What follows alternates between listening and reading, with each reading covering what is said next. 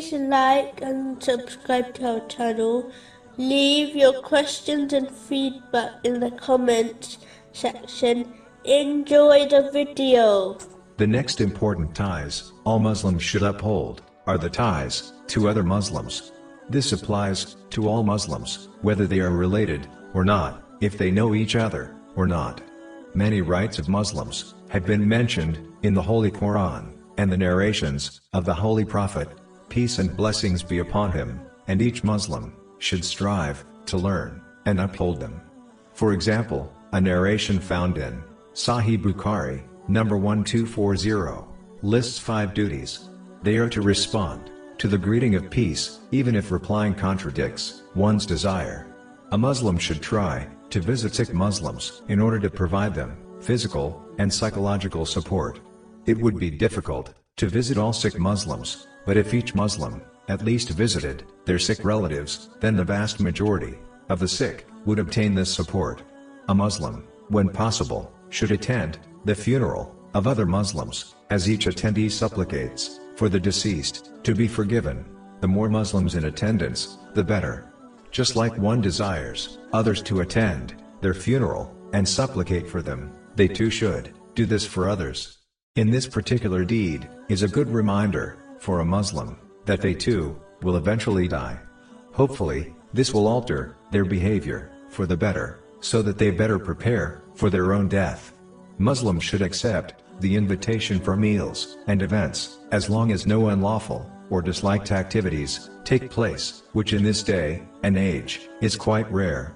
An important point to note is that some Muslims attend events where unlawful or dislike things occur and cite this narration to support their actions.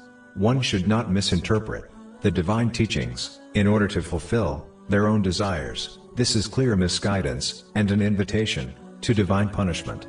Finally, this narration concludes by advising Muslims to supplicate for the Muslim who sneezes. The Holy Prophet, peace and blessings be upon him, indicated an extremely important duty in a narration found in Sahih Bukhari, number 2714, which is to offer good and sincere advice to other Muslims.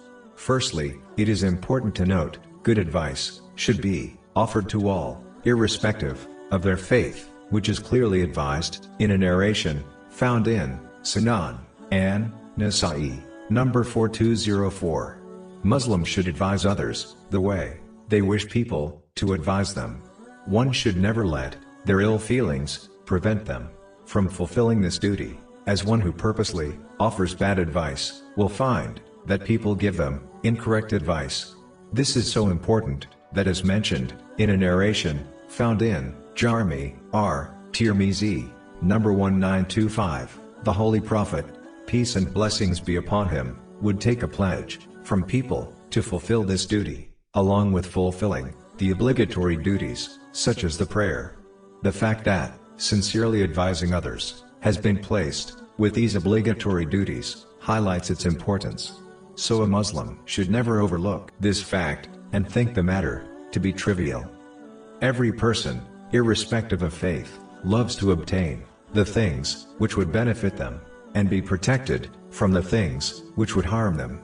The Holy Prophet, peace and blessings be upon him, in fact, clearly declared, in a narration, found in Jami R. Tirmizi, number 2515, that a person cannot be a true believer until they love for other Muslims what they love for themselves. This should be shown through one's actions by striving to ensure others obtain those things they love for themselves by any means within one's strength. A Muslim should not merely claim this through their words. The next podcast will continue discussing this important topic as it is vital for a Muslim to fulfill the rights of other Muslims so that they can achieve success in both worlds.